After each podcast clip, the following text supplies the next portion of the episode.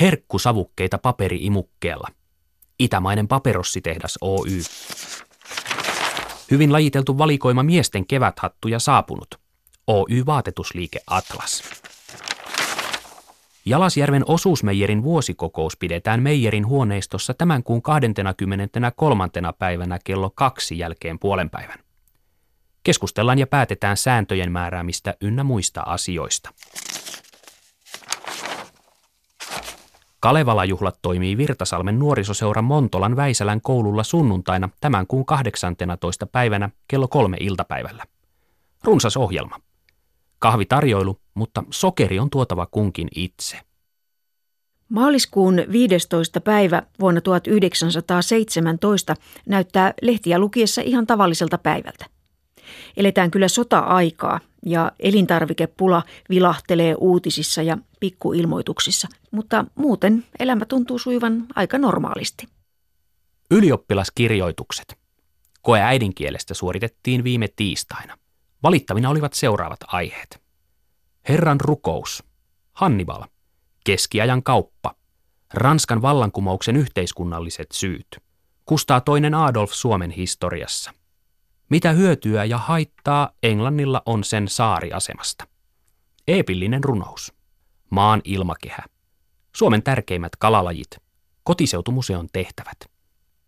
Samaan aikaan kun suomalaiset ylioppilaat tekevät kaikessa rauhassa kokeitaan, vain muutaman sadan kilometrin päässä Pietarissa tehdään vallankumousta. Suomessa tämä kansannousu tunnetaan maaliskuun vallankumouksena – Venäjän ajanlaskun mukaan puhutaan helmikuun vallankumouksesta.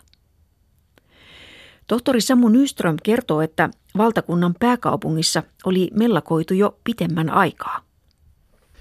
Joo, eli Pietarishan oli jo vuonna 17 ollut levotonta jo pitkään ja erilaista lakkoliikettä. Ja näinpä sitten 8. päivä maaliskuuta alkoi aamulla naistenpäivän, kansainvälisen naistenpäivän mielenosoitukset, jotka pikkuhiljaa kasvoivat semmoiseksi valtavaksi kansanliikkeeksi, jossa tähän sotakurimukseen kyllästyneet kaupunkilaiset lähtivät kaduille osoittamaan mieltä. Ja se todellakin alkaa tällaisista eh, leipää ja rauhaa mielenosoituksista ja kasvaa siitä sitten valtavaksi tämmöiseksi kansanliikkeeksi. Parin päivän päästä puhutaan jo satojen tuhansien mielenosoittajien eh, mielenosoituksista. Hmm. Keisarihan yrittää lähettää sotaväen näiden mielenosoittajien kimppuun. Kuinka siinä käy? Joo, todellakin jo 10. päivä maaliskuuta eh, Nikolai toinen määrää armeijan hajottamaan mielenosoitukset käyttämään väkivaltaa mielenosoittajia vastaan. Hetken aikaa jopa näyttää, että tavallaan se kuvio, mikä on aikaisemminkin koettu toistuu, eli että armeija oikeasti suostuu väkivalloin eh, kukistamaan tämmöiset mielenosoitukset, mutta 12. päivä maaliskuuta sitten tilanne muuttuu. Ensimmäiset varuskunnat siirtyvät mielenosoittajien puolelle ja Duuman puolelle ja sitä kautta sitten keisari, keisari menettää otteensa sitten tähän eh, pääkaupunkiin ja pääkaupungin sotajoukkoihin ja sitä kautta tavallaan keisarin asema alkaa olla sitten uhattuna. Mitä sitten tapahtuu 15.3.? Venäjän hallitsevat piirit joutuvat hakemaan asetelmia ja tavallaan nähdään, että pääkaupungin kadut ovat ikään kuin karkaamasta käsistä. Pikkuhiljaa Duuman puolella aletaan nähdä, että tilanne on mennyt siihen pisteeseen, että keisari ei voi jatkaa. Ja näinpä sitten 15. päivä maaliskuuta Pohjoisen rintama päämajassa Pihkovassa kokoontuu Duuman edustajat, keisarin lähemmät neuvonantajat ja tuota, Pohjoisen esikunnan korkeimmat upseerit ja yhdessä käyvät neuvonpitoa keisarin kanssa. Ja aluksi Nikolai toinen vielä suostuu parlamentaarisen hallituksen nimittämiseen, eli tämmöisiin de, Duuman vaatimiin demokratisoimistoimiin, mutta samalla sitten nähdään, että tilanne on edennyt niin pitkälle, että, että tällä ei enää voida tilannetta pelastaa, ja näinpä sitten illalla Nikolai toinen luopuu kruunustansa veljensä suuriruhtilas Mihailin hyväksi. Ja näin alkaa sitten seuraavaksi neuvottelut suurettunas Mihailin ja Duuman edustajien kesken. Ja näissä sitten päädytään siihen tulokseen, että että uudellakaan keisarilla ei ikään kuin ole mahdollisuuksia siinä tilanteessa rauhoittaa oloja. Ja näin Romanovien aika päättyy 15. päivän ja 16. päivän aikana. Kerta heitolla. Näin. No kenelle se valta sitten välittömästi siirtyy? Valta siirtyi Duuman asettamalle tämmöiselle väliaikaiselle hallitukselle, jonka tuli hoitaa val- hallitusvaltaa, kunnes perustuslakia säätävä kansalliskokous saataisiin syksyllä kokoon. Eli se ei suinkaan ole nimeltään väliaikainen hallitus sen takia, että se kaatuu myöhemmin polsevikkien vallankumoukseen, vaan se oli alun perinkin ajateltu väliaikaiseksi hallintoelimeksi. Samalla täytyy todeta, että tämä kaksoiskotkan aika muuttuu kaksoisvallan aikaa. Eli paitsi, että on tämä väliaikaisen hallituksen edustama ikään kuin se virallinen hallintokoneisto, niin sen rinnalle syntyy sitten tämä neuvostojen maailma, jossa, jossa siis jokaisella varuskunnalla, jokaisella kaupungilla on omat sotilaiden ja työläisten neuvostot, jotka haastavat sitten tämän virallisen vallan. Mm-hmm. No nyt noissa suomalaisissa lehdissä, kun niitä katsoo sen vallankumousviikon ajalta, niin, niin siellä ei enää oikeastaan hissahdustakaan tästä, tästä, mitä tapahtuu. Joku pikku uutinen siitä, että Viaporin linnoitus on julistettu piiritetyksi, mutta ei sitäkään niin kuin selitetä, että miksi. Niin mistä se johtuu? Joo, eli Suomen suuriruhtinaskunta oli varmaan viimeisiä kolkkia keisarikunnassa, joissa tavallaan tälle kokonaisuudessaan pystytään pimittämään nämä vallankumoukselliset tapahtumat. Eli toin sanoen kenraalikuvernööri Sein, hänen esikuntansa, armeijan esikunta, laivaston esikunta pystyvät pitämään vielä tavallaan tilanteen hallussansa ja pitämään yllä sensuuria ja, ja näin uutiset, uutiset Pietarista ja pian myös sitten Tallinnasta, monista muista keisarikunnan lähialueilta, niin ei, ei tänne tule, vaikka tosissaan jo Lahden toisella puolella vankilat palavat ja, ja on levottomuuksia ja mielenosoituksia. Hmm, varmaan tietysti jotain huuja liikkuu. Totta kai huhuja oli valtavasti. Pietarihan oli lähellä sotilaiden keskuudessa liikkui paljon huhuja ja tietoja ja toisaalta sitten myös suomalaisten piirissä. Eli kyllä tiedettiin, että jotain on tapahtumassa, mutta mitä ja miten vakava, vakava tilanne on, niin siitä ei ehkä tiedetty. Kadulla liikkui monenlaista tietoa. Hmm. Eiköhän mekin lähdetä sitten kaupungille tietoa etsimään. Näin tehdään.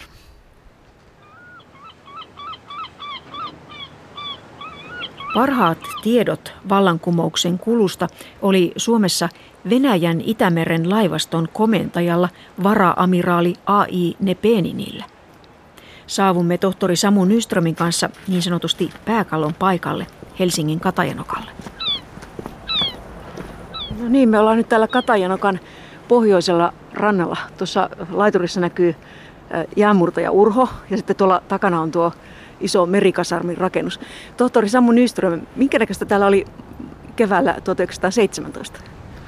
Joo, eli laivan ääniä toki silloinkin olisi ollut kuultavana, mutta paljon enemmän. Eli tämä koko ranta oli täynnä Venäjän Itämeren laivaston erikokoisia aluksia, suurista taistelulaivoista pieniin huoltoaluksiin. Eli Helsinki oli tosissaan yksi Itämeren laivaston suurimpia tukikohtia ja, ja täällä todellakin oli tämä Kateanokan satamat, mutta myös muut satamat täynnä näitä sotalaivoja. Ja siellä sotalaivoissa oli sotilaita? Se nimenomaan, siis Helsingissä oli, Helsinki kuului siis Viaporin linnoitusalueeseen, että tähän kaiken kaikkiaan oli, oli yli 20 000 sotilasta ja näitä laivojakin oli siis kymmenittäin, että on todella iso, iso sotilastukikohta silloin. No, mitä täällä sitten tapahtui 15. päivä kolmatta? Eli siinä päivänä, jolloin keisari luopui kruunusta, niin täällä ei oikeastaan tapahtunut yhtään mitään. Eli toisin sanoen jo aikaisemmin Itämeren laivaston komentaja varaamiraali Nepenin oli, oli jo ilmoittanut, että hän tukee Duumaa, mutta tietoa tästä keisarikunnan käänteistä ei vielä ollut tiedossa eikä sitä ollut jaettu myöskään. Niitä tietoja mitä oli, niin ei suoranaisesti ollut miehistölle jaettu. Siinä illalla varaamiraali Nepenin sai jo tuota, niin ensimmäisen sähkeen, jossa kerrotaan, että Suomessa kenraalikuvernööri on vangittava. Ja sitten yöllä tulee vielä toinen vaatimus. Samaan aikaan tulee sähkö, joka kertoo, että Nikolai toinen on luopunut kruunustaan. Ja näinpä sitten täällä aamujen tunteina laivaston komentajan käskystä vangitaan sekä kenraalikuvernööri Sein että sitten senaatin varapuheenjohtaja Poro Viitimov, jotka molemmat sitten tuodaan tänne Nepelinin alukselle vangeiksi sitten. No mitäs näille Suomen johtaville herroille sitten tapahtuu sen jälkeen? Heidät todellakin pidetään ensiksi hetken aikaa vangittuna, sen jälkeen heidät kuljetetaan vallankumoukselliseen Pietariin. Saavatko Suomen poliittiset johtajat, poliittisten puolueiden johtajat mitään tietoa tästä? Totta kai huhut näistä lähtevät heti liikkeelle jo silloin 16. päivä aamulla, jolloin nämä vangitsemiset ovat tapahtuneet, mutta tarkemmat tiedot saadaan sitten, kun keskeiset suomalaiset poliittiset johtajat kutsutaan, kutsutaan Nepenin luokse iltapäivällä puoli viiden aikoihin keskustelemaan siitä, että mitä on tapahtumassa ja mitä venäläiset haluavat suomalaisille kertoa. Ja paikalla on muun muassa kolme tulevaa presidenttiä, eli siellä on Kallio, Paasikivi ja Stolperi ja lisäksi sitten sosiaalidemokraattien johtoa Jylling ja kumppanit. Ja tässä neuvottelussa lähinnä nyt keskeistä on se, että, että suomalaisille kerrotaan ensinnäkin, että nyt on valta vaihtunut suurruhtinaskunnassa ja samalla toivotaan, että suomalaiset säilyttäisivät rauhallisuutensa ja, ja samalla kerrotaan, että seuraavana päivänä on tulossa väliaikaisen hallituksen ja Duuman edustajat sitten neuvottelemaan jatkosta. No miten sitten tavallisille ihmisille tiedotetaan tästä vallanvaihdoksesta? 16. päivä maaliskuuta on se päivä, jolloin sensuuri lopulta väistyy. Ja lehtien lisälehdissä ja ehkä myöhemmissä painoksissakin voidaan jo julkaista tämmöisiä yleisiä tiedotteita siitä, että mitä on tapahtunut. Eli silloin tavallaan kaikki suomalaiset saavat jo kuulla, että nyt todella ollaan muuttuvassa maailmassa. Mm. Mulla on tässä esillä tällainen 16. päivän yksi lehti. Näitä on nyt helppo katsoa, kun kansalliskirjasto on julkaissut, digitoinut nämä Suomi 100 juhlan kunniaksi kaikkien katsottavaksi. Näitä voi vaikka puhelimesta katsoa. Tässä on Helsingin Sanomien lisälehti perjantai-maaliskuun 16. päivä 1917. Viime päivien tapahtumat. Sitten tässä on Viipurin linnoituksen komendantti on julkaissut jotain. Sitten on, joo, sitten on näitä venäläisiä juttuja. Ruhtinas, se ja se. Joo, no nyt tulee Suomen asia. Senaatin täysistunnosta tänään kello 12 esitettiin seuraavat kaksi asiakirjaa. Suomen maan kenraalikuvernöörin viran väliaikainen hoitaja Helsingissä 16. päivä maaliskuuta herra senaattori varaamiraali Vireniukselle. Itämeren laivaston päällikön määräysten mukaan ja nojautuen se keisarillisen senaatin ohjesääntöön bla bla bla pyynnön, pyydän herra senaattorin ryhtymään väliaikaisesti hoitamaan senaatin talousosaston varapuheenjohtajan virkaa. Sitten tässä on alla se nimet senaattori Lipski ja, ja kansliadirektööri Gorlov. Joo. Sitten Toinen kirjelmä keisarilliselle Suomen senaatille. Ilmoitan senaatille, että olen tänään ryhtynyt väliaikaisesti hoitamaan Suomenmaan kenraalikuvernöörin virkaa. Sitten samat nimet, senaattori Lipski ja kansiadirektori Korlov. Ja senaatti päätti julkaista asiakirjat virallisissa lehdissä. Siis niin kuin, jotenkinhan tästä käy selville, että jotain on tapahtunut. Tässä voi miettiä todellakin, että nämä olivat tuon päivän lööpit, ne kauan odotetut tiedot, että mitä on tapahtumassa sensuuri oli julkaissut valkoisia palstoja päivätolkulla ja nyt sitten viimein kun tulee tieto, niin tiedot onkin tällaisia virallisia tiedotteita, jotka tällaisen hyvinkin byrokraattisella kielellä kertovat, että, että nyt selvästikin valta rakennemisessa on tapahtunut jotain. Mutta se keskeinen uutinen, mitä on tapahtunut keisarille, sitähän näissä ei vielä kerrota. Mm-hmm. No miten ihmiset käyttäytyy? No Helsingissä tietysti kokoonnutaan toreille, ravintoloihin ja ennen kaikkea sitten iltaa kohde Senaatin torille, jossa odotetaan huhujen mukaan jo tämmöistä uutta manifestia, jossa sitten asiat kerrottaisiin ja tilanne ratkeaisi. Tuleeko sitä tietoa? Siitä tietoa ei tule. Illalla paikalle saapuu Helsingin poliisipäällikkö, joka huonolla suomen kielellä ilmoittaa, että yleisö on hyvä ja hajottaa itsensä. Ei tule mitään. Ja sitten kaikki lähtee nukkumaan. Näin, näin tapahtuu, eli kaupunki pimenee, ihmiset menevät koteihinsa. Virallisia tiedotteita vallankumouksesta ilmestyy lehdissä muuallakin Suomessa, mutta eivät ne sen selvempiä ole. Useimmat suomalaiset menevät 16. päivänä iltana maate jokseenkin tietämättöminä siitä, mitä on meneillään. Meikäläisten uinuessa Katajanokalla tapahtuu kauheita, kertoo tohtori Samu Nyström. Täällä alkuillasta alkaen alkaa kapina laiva kerrallaan, yksikkö kerrallaan, matruusit, sotamiehet alkavat nostaa kapinalippuja, punaisia lyhtyjä, lippuja laivojensa salkoihin ja samalla sitten vastavallankumouksellisiksi katsottuja upseereita tai muuten vaan vihattuja upseereita surmataan. Ja, ja todellakin ensiksi tämä, nämä väkivaltaisuudet koskevat nimenomaan näitä laivaston yksikköjä. Yön aikana vähitellen väkivaltaisuudet leviävät kaikkialle kaupunkiin nimenomaan kasarmeille. Ja sitten seuraavan päivän aikana upseereita metsästetään jo ympäri katuja ja hotelleja ja ravintoloita. Niitä upseereita ammutaan siis kadulle ja, ja upotetaan avantoon jäihin ja vaikka mitä. Siis kuinka paljon upseereita täällä murhattiin? Parin päivän aikana täällä surmataan kymmeniä upseereja ja sotilaita.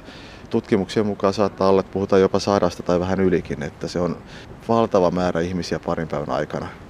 Minkä takia se muuttuu näin väkivaltaiseksi täällä? Totta kai varmasti haluttiin varmistaa, että vallankumous todella toteutuu, mutta yhtä aikaan nämä surmat usein kohdistuvat sellaisiin henkilöihin, jotka eivät ehkä siinä olisi olleet kovin keskeisiä. Eli enemmänkin kysymys varmaan on tämmöisestä tosissaan laivaston sisäisistä kaunoista ja sota-aikana syntyneistä tuota, niin jännitteistä, jotka sitten purkautuvat tämmöisen vallankumouksen aikana. Tämä on myös aika tyypillinen ilmiö, että aika usein vallankumouksiin liittyy tämmöinen tota, niin, keskiportaan upseereihin kohdistunut väkivalta-aalto. Mm, että kun se upseeri on kolme vuotta siinä simputtanut sotamiestä, niin nyt lähti. Näinkin saattaa hyvin olla, että siinä on monenlaista tällaista näin. Ja sitten tietysti tämä poliittinen ympäristö. Totta kai myös upseeristossa on henkilöitä, jotka varmasti keisarikuntaa olisivat halunneet pitää pystyssä ja sitä kautta olivat sitten eh, surmaajien listoilla.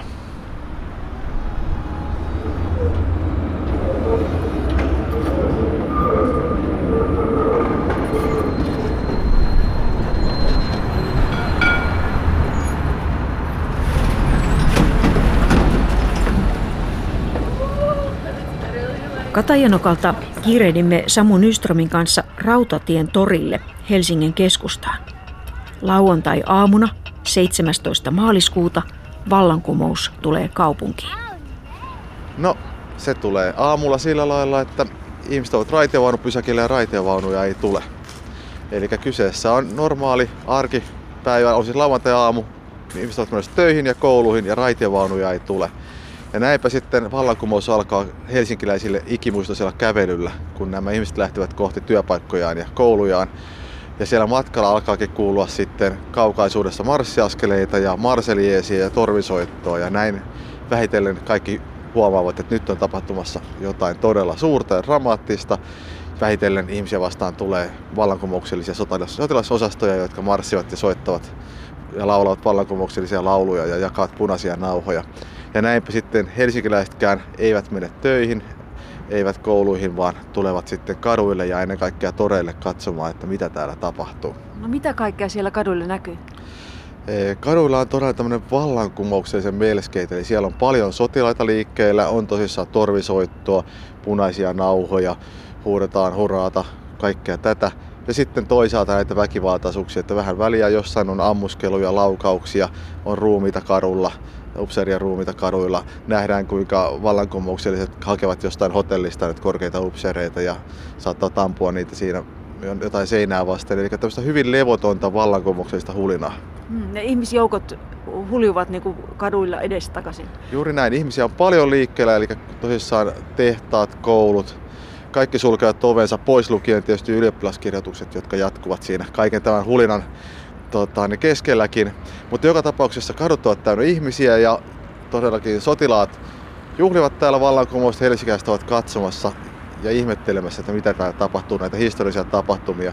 Ja aina ajoittain tulee tosissaan näitä ammuskeluja, jonka seurauksena sitten siviilit pakenevat sivukaduille ja porttikongeihin ja sitten vastaavasti nämä sotilaat sitten ammuskelevat hetken yleensä talojen ullakoille tai muille, missä oletetaan sitten näiden vastavallankumouksellisten piileskelevän. Mm, no, tänä, täällä Rautatien torilla tapahtuu sitten semmoinen niin dramaattisempi juttu.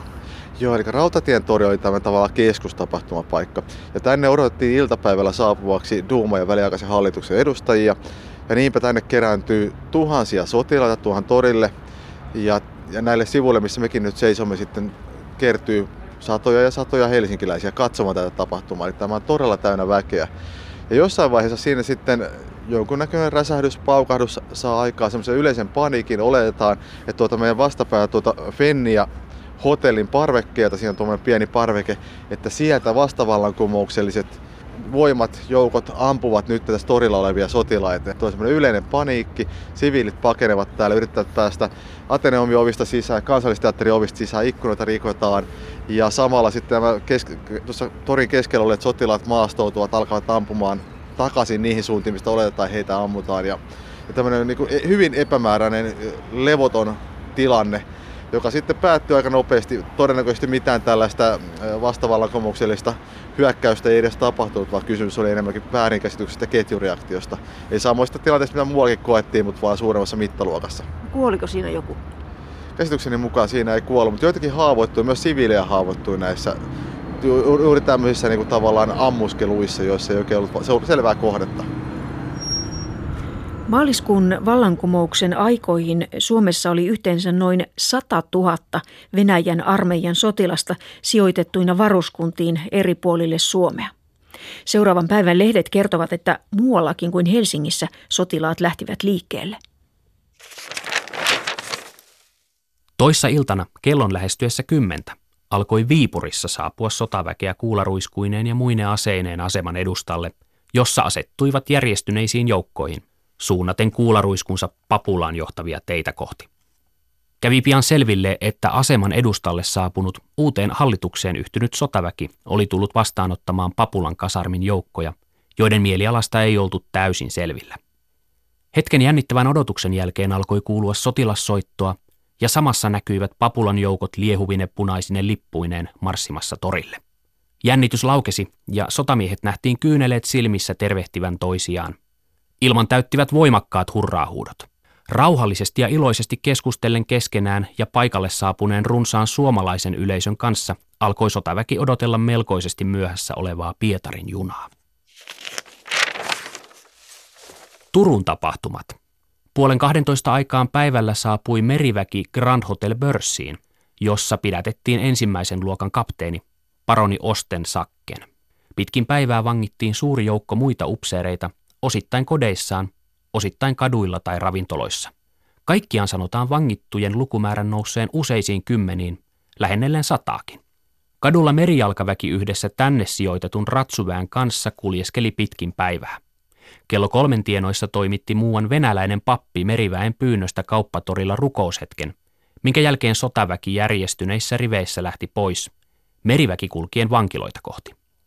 Saavuttuaan Kakolan kohdalle sotaväki riensi vankilaan, jonka virkailijoilta aluksi vaadittiin poliittisten vankien vapauttamista.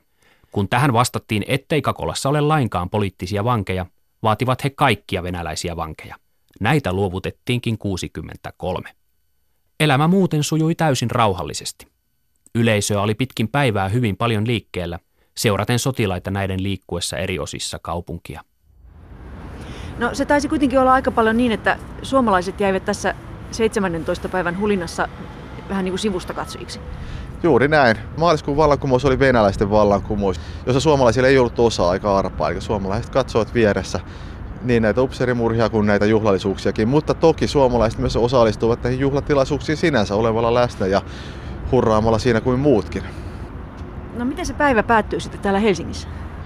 No todellakin vähän tämän Rautientorin kahakan jälkeen, kun se on rauhoittunut, niin tähän samaiselle asemalle tuonne toiselle puolelle itse asiassa, missä siis on vanha asema, saapuu sitten Pietarista juna, erikoisjuna, joka tuo tänne lähetetyt ö, uuden hallinnon edustajat, eli siinä on väliaikaisen hallituksen ja Duuman ja sotaväen edustajat, jotka sitten ensiksi tässä Rautien torilla puhuvat joukoille, suomalaisille, ja sen jälkeen sitten eri puolilla kaupunkia erilaisissa osastoissa vierailevat rauhoittavat tilannetta. Ja näin ikään kuin vallankumous on tapahtunut yhden päivän aikana, eli 17. päivän maaliskuuta Helsingissä, ja kun kaupunki pimenee, niin ikään kuin ensimmäinen vaihe on ohi.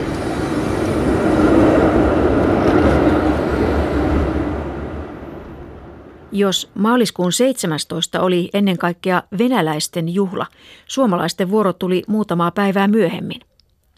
Venäjällä valtaan noussut väliaikainen hallitus julkisti suomalaisten poliitikkojen kanssa neuvoteltuaan niin kutsutun maaliskuun manifestin. Tämä manifesti lopetti toisen sortokauden venäläistämistoimet Suomessa – Sota-aikana toimettomana ollut eduskunta luvattiin kutsua pian koolle ja poliittisista syistä Siperiaan karkotetut suomalaiset armahdettiin. Vaasassa ilmestyvä Ilkka-lehti kertoo, että vapausmanifestin teksti tuli lehteen kahden maissa iltapäivällä 21.3. Kaupungilla jo juhlittiin. Samoihin aikoihin ilmestyivät ensimmäiset liput talojen katoille tai ikkunoihin – Illan tullen olivat akkunat yltyleensä juhlavalaistu niin hyvin kauppaliikkeissä kuin virastotaloissa, kouluissa ja yksityisasunnoissa.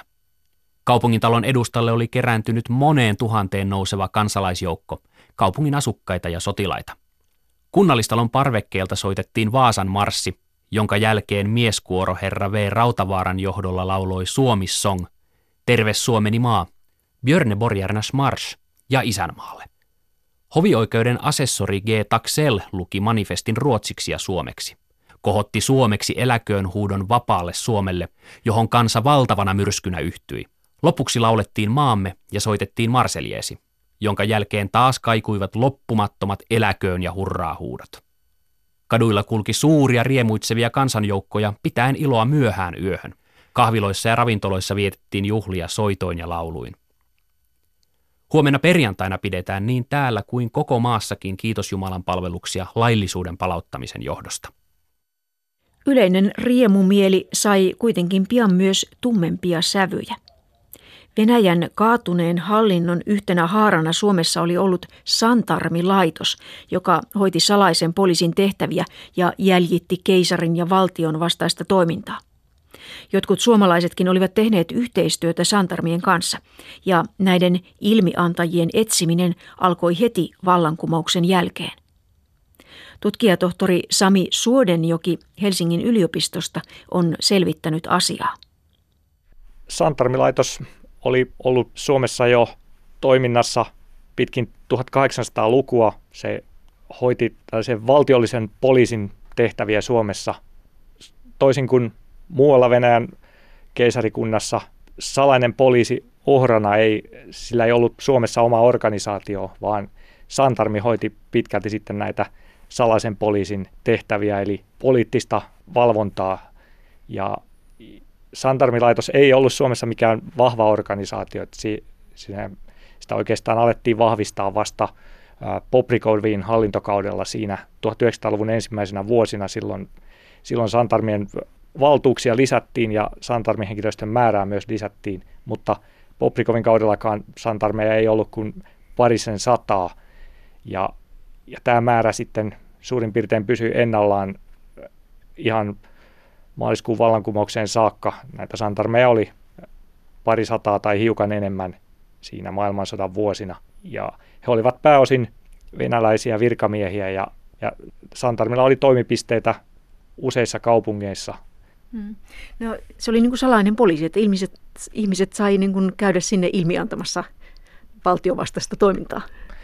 San, Santarmi hoiti tällaisia va- valvontatehtäviä, joissa pyrittiin torjumaan hallituksen vastasta toimintaa erilaisin tavoin. Ja yksi tapa, mitä tässä käytettiin, oli sitten, että kansalaisia pyydettiin avustamaan Santarmia, heiltä pyydettiin informaatiota, jos he tiesivät, että jotakin Venäjän vastaista toimintaa oli tekeillä, niin kansalaisille tarjottiin myös palkkioita siitä, että he tekivät sitten ilmiantoja tästä toiminnasta. No, mitä sitten tapahtui maaliskuun vallankumouksen jälkeen? maaliskuun vallankumouksen jälkeen hyvin nopeasti siinä kumouspäivinä santarmit pantiin viralta ja, ja heitä myös pidätettiin.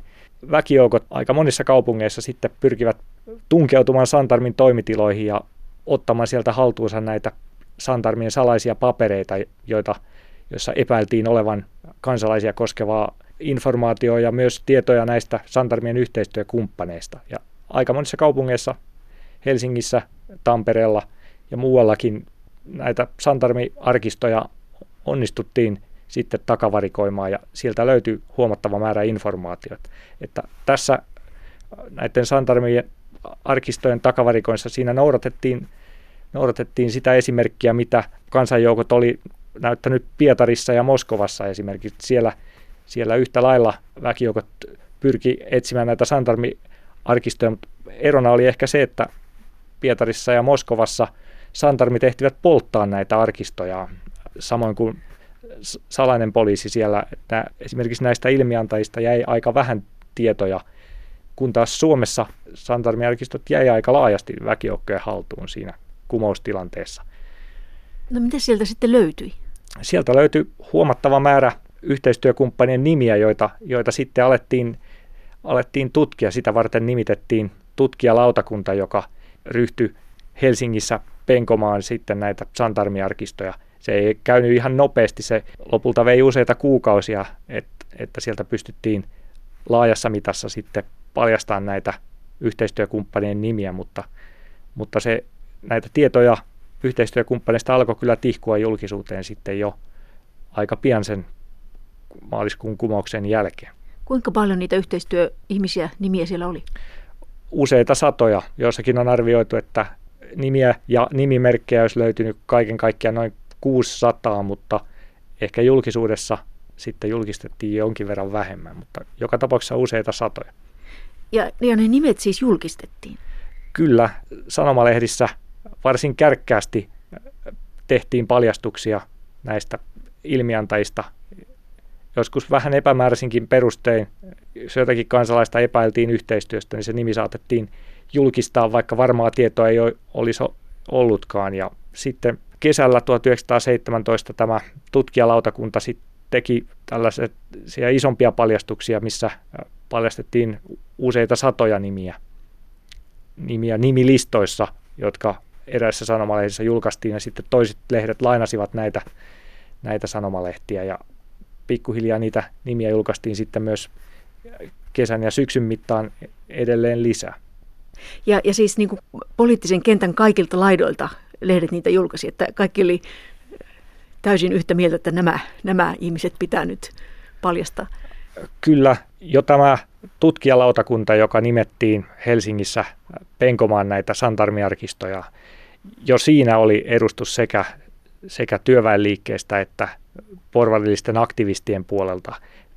Ja nämä ensimmäiset isommat nimilistat, mitä paljastettiin, ne, ne julkaistiin sekä, sekä työmieslehdessä että vastikään perustetussa porvarillisia aktivisteja lähellä olevassa Uusipäivälehdessä. Että nämä oli ne kaksi lehteä, missä näitä, nämä ensimmäiset paljastukset tehtiin. Ja sitten kaikki lehdet, sekä työväenlehdet että porvalliset lehdet, julkaisivat näitä osia näistä nimilistoista sitten seuraavina päivinä. Esimerkiksi näiden lehtien ilmestymispaikkakunnan osalta kiinnostavien ja merkityksellisten henkilöiden nimiä julkaistiin sitten erikseen näissä muissa lehdissä. Tosiaan siis poliittisen kentän molemmilta laidoilta. Kyllä, poliittisen kentän molemmilta laidoilta. Tämä oli se kaikkia poliittisia ryhmiä ja eri luokkia yhdistävä projekti, tämä Santarmi apurien paljastaminen.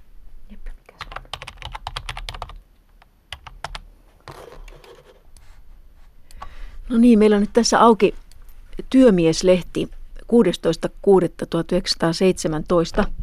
Tässä on tämmöinen otsikko kuin Santarmiston apuna Suomessa toimineet henkilöt. Helsingin Santarmiston tutkijalautakunnan paljastuksia. Tässä on siis niin kuin ihan pitkä rivi ihmisten nimiä ja sitten, sitten näitä tekoja. Voinko mä lukea näitä nimiä nyt suoraan?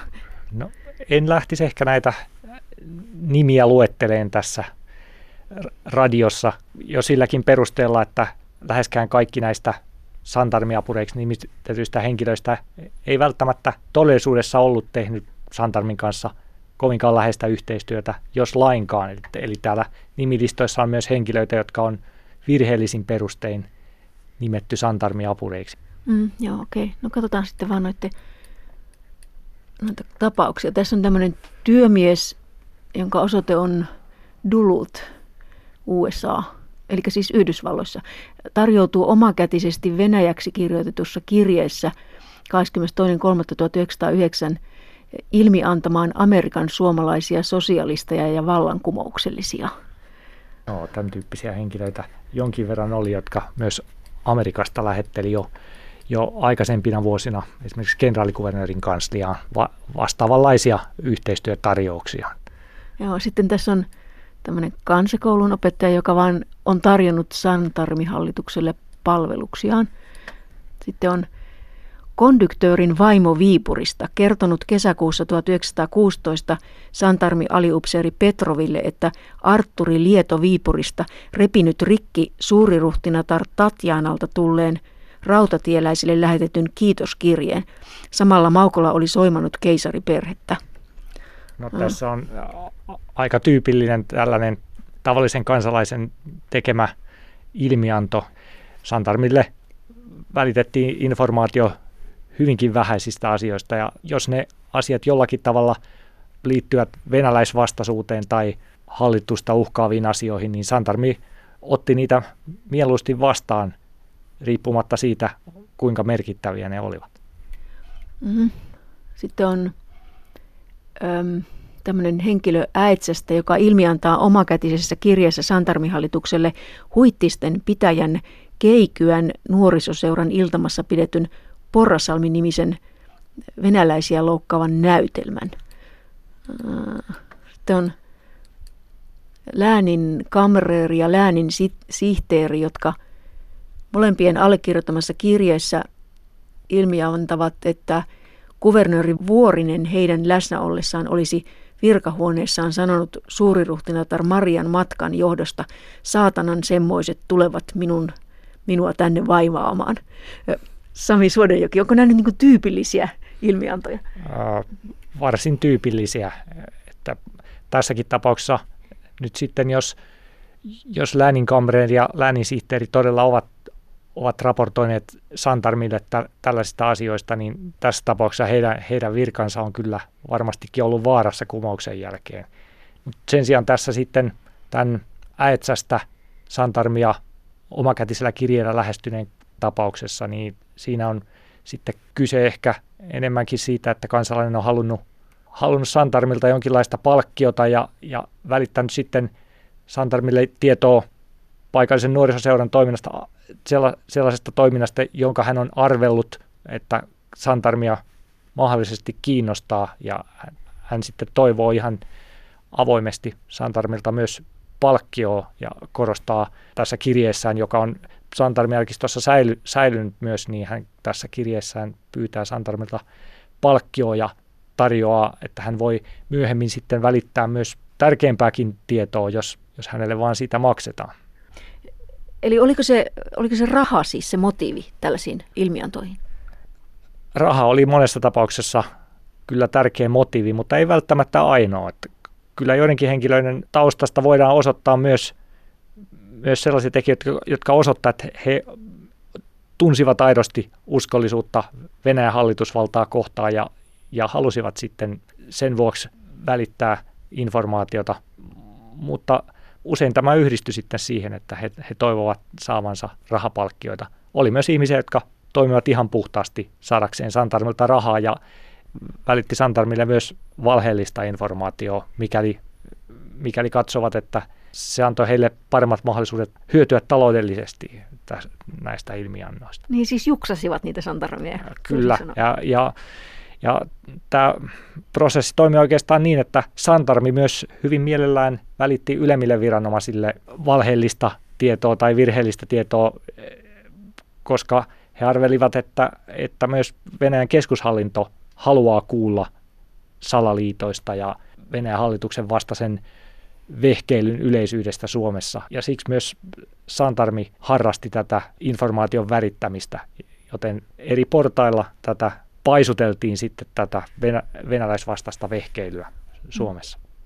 No, no täällä näkyy siis niin kuin ihan kaikenlaisia mahdollisia ihmisiä. On siis niin kuin poliiseja ja on opettajia ja on työmiehiä ja on rautatievirkamiehiä ja on, on sitten ihan näitä tällaisia niin kuin läänin korkeita virkamiehiä. Ni, niin Minkälaiset ihmiset näitä ilmiantoja siis teki? Ilmiantaja oli la- laidasta laitaan. Työmiehet, äh, työläiset olivat siellä heidän joukossaan kyllä vahvasti edustettuna, mikä saattoi liittyä siihen, että työläisillä oli monesti suurempi tarve rahalle ja he oli siksi ehkä alttiimpia välittäen Santarmille informaatiota rahapalkkiota vastaan.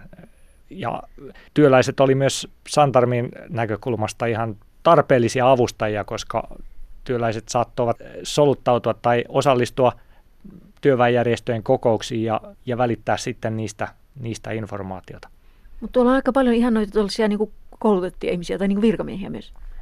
Kyllä, ja, ja virkamiesten kohdalla tietenkin, tietenkin se heidän virkansa teki, teki heistä Santarmin kannalta kiinnostavia. He, he pystyivät raportoimaan havaintojaan. Esimerkiksi jos he toimivat postilaitoksen palveluksessa, niin jos postitoimiston kautta kulki kirjeitä, jotka mahdollisesti sisälsi jotain epäilyksen alasta materiaalia, niin sitten postivirkamiehet saattavat raportoida siitä Santarmille ja, ja rautatielaitoksella samaan tapaan ihmiset, jotka käyttivät junia ja, ja, ja siellä saattoi kulkea myös vallankumouksellisia junissa ja siksi Santarmi oli kiinnostunut siitä, että jos rautatievirkamiehet tekivät havaintoja vallankumouksellisten tai, tai muulla tavoin Venäjän hallitusvallan kannalta epäilyksenalaisten henkilöiden liikkumisesta rautateillä esimerkiksi?